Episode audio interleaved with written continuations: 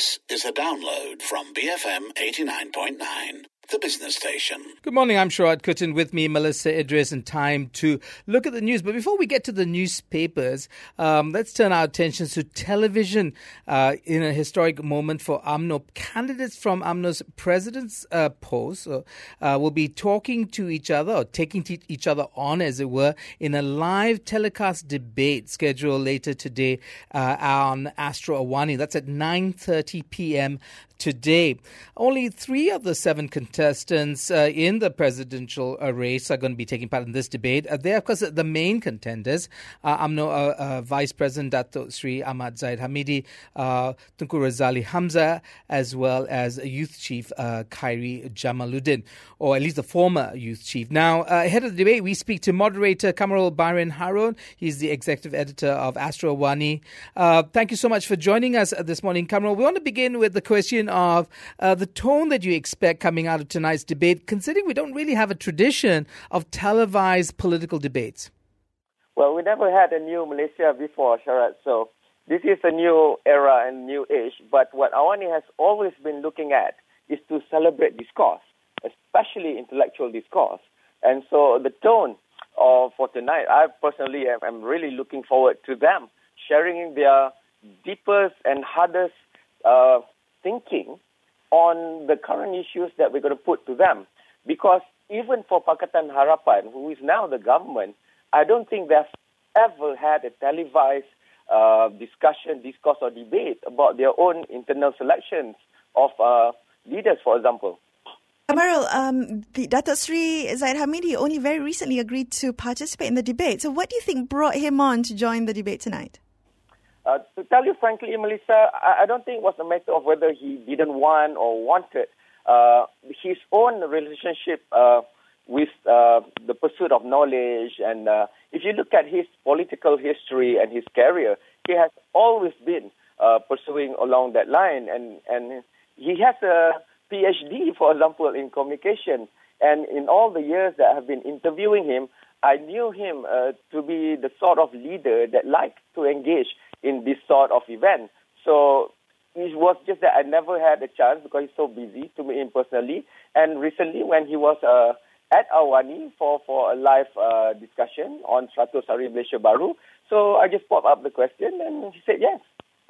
Well, do you expect that uh, because uh, this is not some abstract debate about ideas, but actually a contest of wills in some ways, they're going into uh, you know a vote, a, a voting process tomorrow, uh, which will determine in large part their political careers. Do you think it could get strained? Do you think they will be trying to score points against each other, trying to show the other, uh, uh, you know, their rivals uh, as uh, as lacking in the leadership qualities that will be needed to win this uh, contest tomorrow.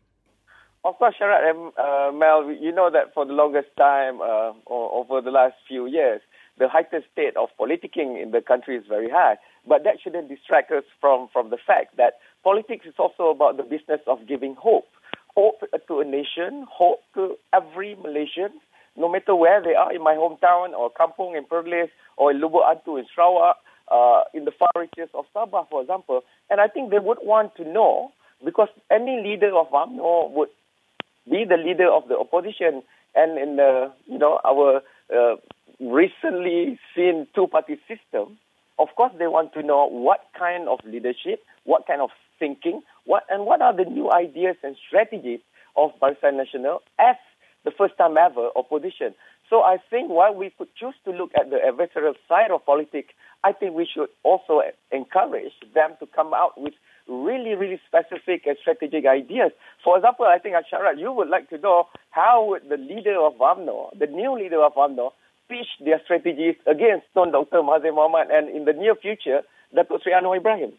Definitely, Absolutely. yeah, yeah, definitely. We definitely want to see that. Uh, so you're going to be moderating tonight. What what kind of format are, are you going to uh, expect tonight? Give, can you give us a teaser?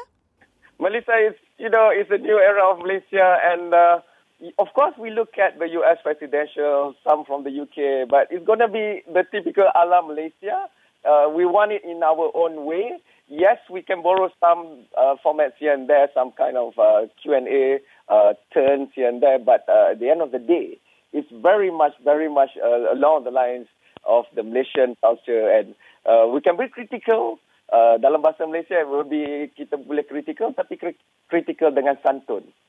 Okay, that, that's very interesting. I, I want to ask you one question though. Your audience is an audience that is made up perhaps of uh, some UMNO members, but it's a broader Malaysian audience that you have. How do you think this is going to pose a difficulty for the contestants? They, uh, for the, the, the people in the debate, they are going into this contest tomorrow, and they only have to win over UMNO members. Do they do they have to win over other Malaysians as well?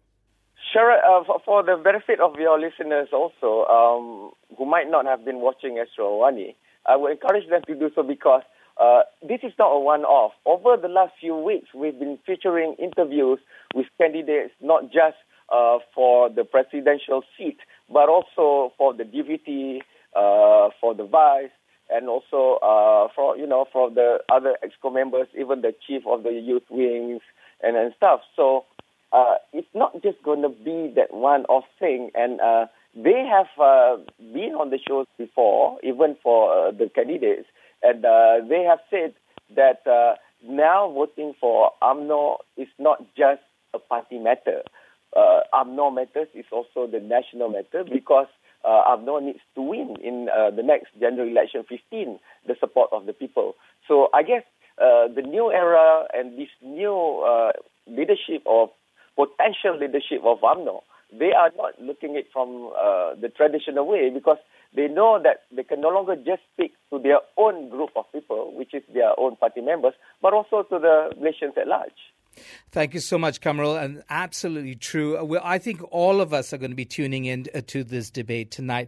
Astro Awani at 9.30 p.m. That was Kamarul Bahrin Haron, executive editor of Astro Awani and the moderator of tonight's uh, UMNO presidential debate. So, you, as I said, you can catch it later. Now we turn our attention to the newspapers this morning, um, all of them carrying uh, quite uh, interesting headlines, uh, starting with the freezing of the UMNO accounts. Yeah, that's almost on every front page um, of the papers today, the, the English and Malay dailies. So if you look at Malay Mail, The Sun, NST, The Star, Utusan, they all carry this story.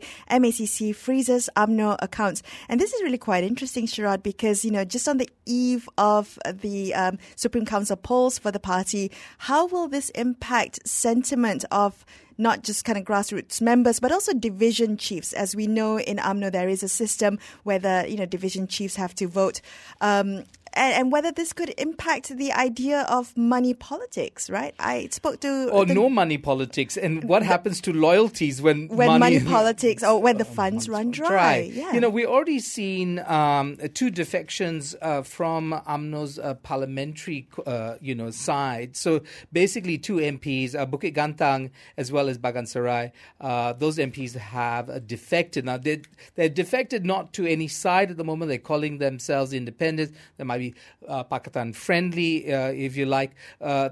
Coming from UMNO, and, and the reasons might be different. I think for the Bagan Serai MP, he did say that he always felt like an outsider. He was put there at the protest of the local division chiefs, and he was never really supported. He said that, in fact, they tried to sabotage him. Right. Um, but, you know, if you read the reports, he was a good friend of the Prime Minister. Najib Razak was one of the reasons why he got that position. Now, um, you know, and, and so now he's made that decision. But coming back to your question, when the taps run dry, will that unglue UMNO on a parliamentary level? In fact, some sources say that UMNO funds could be in the region of 350 million ringgit, and that UMNO, the party, needs at least 25 million ringgit annually to. Um, for operational purposes. So there you go. Okay. What happens when there's there's no money left? Um, we have uh, on the front pages of Utusan Malaysia. That's right, account UMNO di Beku, frozen, but it also has a picture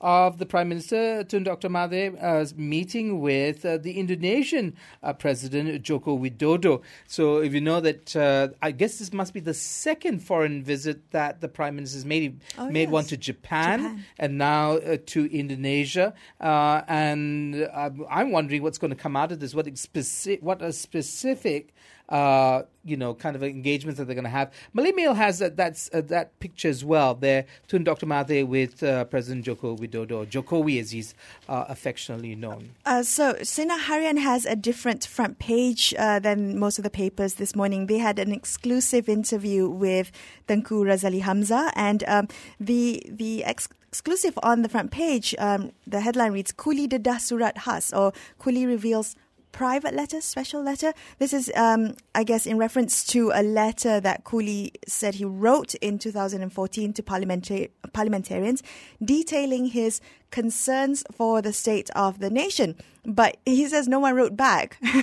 in this Nobody letter, responded to no him. one responded to him. So in this letter, Ku Li noted his concerns over the budget deficit, government borrowings, as well as the rising cost of living and GST. If you remember, he was the uh, former uh, finance minister during uh, Mahathir's time. Yeah, I, I think, you know, especially the candidates in this uh, contest for UMNO president are going to have to show up their reputation. Now, what is it that they're, uh, you know, the rank and file want to hear? And what is it the rest of the nation wants to hear? And I think that might be divergent, uh, you know, uh, messaging there.